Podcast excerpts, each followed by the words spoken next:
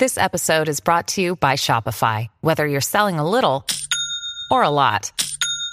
Shopify helps you do your thing, however you cha-ching. From the launch your online shop stage, all the way to the we just hit a million orders stage. No matter what stage you're in, Shopify's there to help you grow. Sign up for a $1 per month trial period at shopify.com slash special offer, all lowercase. That's shopify.com slash special offer.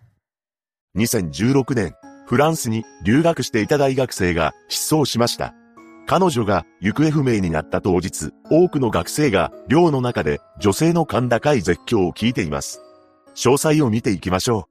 う。後に失踪することとなる黒崎成美さんは東京都江戸川区にて出生します。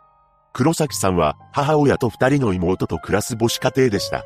そして彼女は小学校の頃からあるものに興味を持つのです。それは英語です。そのため、黒崎さんは国際科のある高校に進学し、フランス語を専攻していました。また、高校を卒業してからは、筑波大学国際総合学類に進学しています。黒崎さんは勉学に励む一方、アルバイトもしながら家計も支えていたそうで、母親は娘ながらに尊敬もしていました。そして彼女は次第に一つの夢を持つようになるのです。フランスの発達した社会保障制度を学んで、自分と同じ母子家庭を支援する事業に携わりたい。このように素敵な夢を持っていた黒崎さんのもとに一人の男が近づいてきます。その男というのがチリ人のニコラス・セペダという人物でした。ニコラスは2014年の春から筑波大学にやってきた留学生だったのです。ちなみにこの男の父親はチリで一番のシェアを誇る携帯電話関連の会社に勤めていたそうです。そのため、チリでも高級住宅街に住んでいたようで、幼少期から何不自由のない生活を送っており、幼稚園から高校まではエスカレーター式の進学校に通っていました。そしてチリ大学を卒業すると、助手職を務め、日本に留学してきたというわけです。ニコラスは2015年の夏まで筑波大学に留学していたのですが、黒崎さんとは SNS で知り合ったと言います。そして意気投合したようで、二人は2015年2月から交際をスタートする運びになりました。当初は順調に交際していたようで、ニコラスが留学を終えて帰国した2015年夏には、黒崎さんもチリを訪問しているのです。また、翌年の2016年、数ヶ月にわたり、ニコラスが再度日本を訪れており、この時には黒崎さんのアパートにいたと言います。そして黒崎さんは母親や妹にも紹介していたようで、ニコラスのことを本当の家族のように迎え入れていました。交際から1年以上も経っており、お互いの国を行き来するなどしていた二人ですが、その反面、ニコラスには一つの問題があったそうです。それは束縛が激しいというものでした。このことを黒崎さんが母親にも相談していたことがあったそうです。また、黒崎さんはかねてから自分と同じ母子家庭を支援する事業に携わりたいという夢を持っていたため、彼女はフランスへの留学を決意します。その夢を実現するために必死に勉強をしており、奨学金を得て、ついに留学することが決定したのです。黒崎さんが留学したのは2016年8月末のことであり、この時にニコラスとは破局してしまいました。やはり、ニコラスの束縛に黒崎さんは耐えられなかったのでしょう。しかし、ここからとんでもない出来事が起こっているのです。まず、黒崎さんがフランスに留学した翌月の9月、彼女の Facebook のデータが何者かに消去されてしまったというのです。これは黒崎さんの Facebook にニコラスが何らかの方法で侵入し、データを消したのではないかとされています。さらに、ニコラスの寄稿は続きます。というのも、2016年9月6日、ニコラスが動画共有サイトに一つの動画をアップロードしたのです。その内容は黒崎さんに対するメッセージで次の通りです。彼女は信頼を取り戻し、自分がしたことに対し少し代償を払わなければならない。責任を負わなければならない。このように具体的な詳細は隠しつつ、自分の主張を言い放ち、まるで黒崎さんを脅迫する内容の動画を投稿しています。ニコラスがそんな寄稿を繰り返す一方で、黒崎さんはフランス留学後、大学キャンパスにある学生寮に住みつつ、ほぼ全ての授業に出席していました。また、彼女には新しい恋人もできていたそうです。そのように留学生活を送っていた黒崎さんなのですが、ニコラスはまだ黒崎さんのことを諦めていませんでした。その後の2016年11月30日、ニコラスは恐ろしい行動に出ます。なんと、フランスにやってきたのです。さらに、フランスに着いたニコラスはレンタカーを借り、さらなる不気味な動きをしています。何でも、その日の深夜、黒崎さんの住む学生寮近くの駐車場に、レンタカーを駐車させて、車内で一夜を過ごしたそうなのです。そして翌朝にかけて、周辺をうろついたり、写真を撮影する姿が何度も監視カメラに映されています。それに加え、12月2日の朝と夕方、深夜にも学生寮の付近に姿を見せており、さらには学生寮の中にある台所にも隠れていました。台所に隠れていたのは大学の学生が見かけていたそうで、つまりニコラスは完全に黒崎さんのストーカーと化していたのです。それから2日後、黒崎さんは忽然と姿を消してしまいます。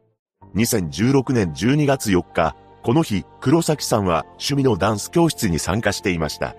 帰りは学生寮まで友人が車で送ってくれたそうです。しかし、その翌日である12月5日以降、黒崎さんは授業に出席しなくなってしまったのです。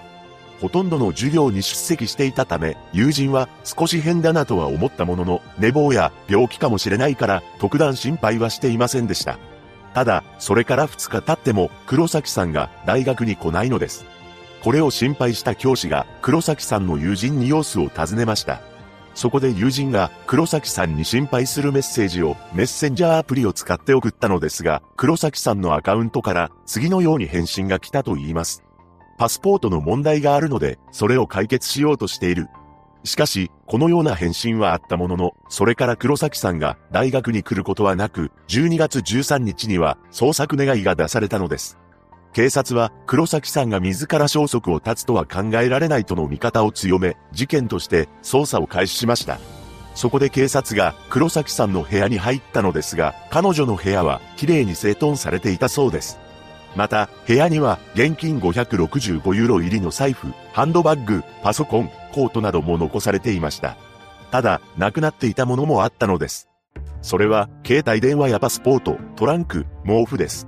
財布は残っているのに携帯電話はないなど不可解な状況ですが、その後警察は警察犬を使ったり、ヘリコプターを出動させるなど、広範囲にわたって捜索を行いましたが、彼女を発見することはできません。しかし、黒崎さん失踪に関して疑われた人物がいたのです。それは元恋人であるニコラスでした。ここからは、ニコラスが黒崎さん失踪に関与していると言われる理由について見ていきましょう。まず、黒崎さんが失踪した12月4日、彼女はダンス教室から帰ってきた後、ニコラスと食事に出向いているのです。これは、ニコラスが食事に誘ったものなのか、どういう経緯で二人は夕食を共にすることになったのか不明なのですが、二人が食事をする姿を店のカメラが捉えており、店員も目撃しています。その店員によると、二人の関係は恋人のような親しげな感じには見えなかったと証言していました。そして食事を終えた午後10時59分、黒崎さんとニコラスは、なんと、大学の学生寮に入っていったというのです。これは、学生寮の入り口の監視カメラに残されていました。それから、日付が回った午前3時過ぎ、恐ろしい出来事が、この学生寮に響き渡るのです。驚くべきことに、どんどんと何かを叩くような音がしたようで、複数の学生が目を覚ましています。さらにその後、女性が必死で叫ぶような甲高い絶叫が1、2分続いたそうなのです。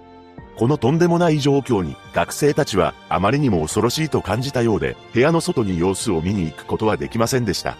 ただ、この声が黒崎さんの声だったかどうか定かではありません。しかし、次の日から彼女は大学に姿を見せていないのです。さらに、学生寮からニコラスが一人で出ていく姿を監視カメラが捉えていました。また、元恋人のニコラスが疑われた理由は他にもあり、フランスにやってきたニコラスは、ホームセンターで次のものを購入しています。それは、5リットルの可燃性液体、マッチ、ゴミ袋、洗剤などです。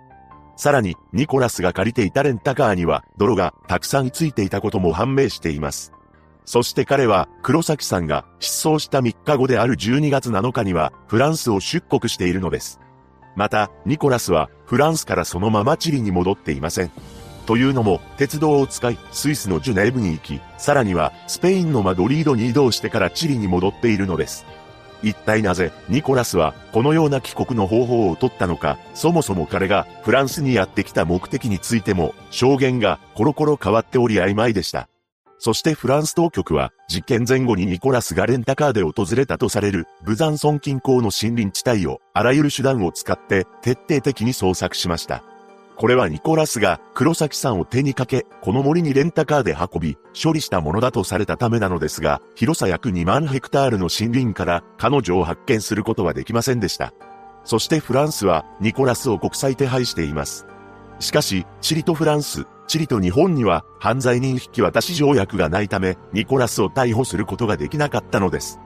ただ、その後は、チリで身柄引き渡しの裁判が行われ、2020年5月、ニコラスのフランスへの引き渡しが決定し、フランスで裁判が行われることになりました。容疑を否認するニコラスですが、検察は次のように主張しています。ニコラスは黒崎さんの新しい交際相手から彼女を奪い返し、もし拒絶されたら手にかけるつもりで入念に計画した。そしてニコラスに対し終身刑を求刑したのです。法廷には黒崎さんの母親も姿を見せ、自らの思いを述べられました。これまで何回も、成美のところへ行こうとした。娘を持つ世界中のお母さんたちのため、この先も命を懸け、女性たちを守りたい。世界中の女性のために、この男は世の中に出してはならない。生きていれば必ず世界のために活躍していたナルミが、ここで生きていたことを忘れないでください。このように涙を流しながら訴えたのです。これに対し、傍聴席からは本来禁止されている拍手が起きました。裁判長はこの拍手を止めなかったと言います。また、証言台には妹さんも立ち、ニコラスに対し、姉はどこにいるのか、それだけでいいから答えて、と訴えました。その後ニコラスは次のように発言しています。心を動かされたが、どうしたら彼女たちを慰められるのかわからない。これに対し、法廷にいた誰かが真実を述べることだ、と叫んだと言います。最終陳述でも無罪を主張していたニコラスですが、2022年4月、黒崎さんを手にかけた罪が認定され、禁錮28年の判決が言い渡されました。翌日、ニコラスは不服として控訴しているため、今後の裁判の行方にも注目です。一人の留学生が失踪した本事件。黒崎さんがどこにいるか現在も分かっていません。一刻も早く黒崎なるみさんがご家族と再会し、事件の全容解明を願うばかりです。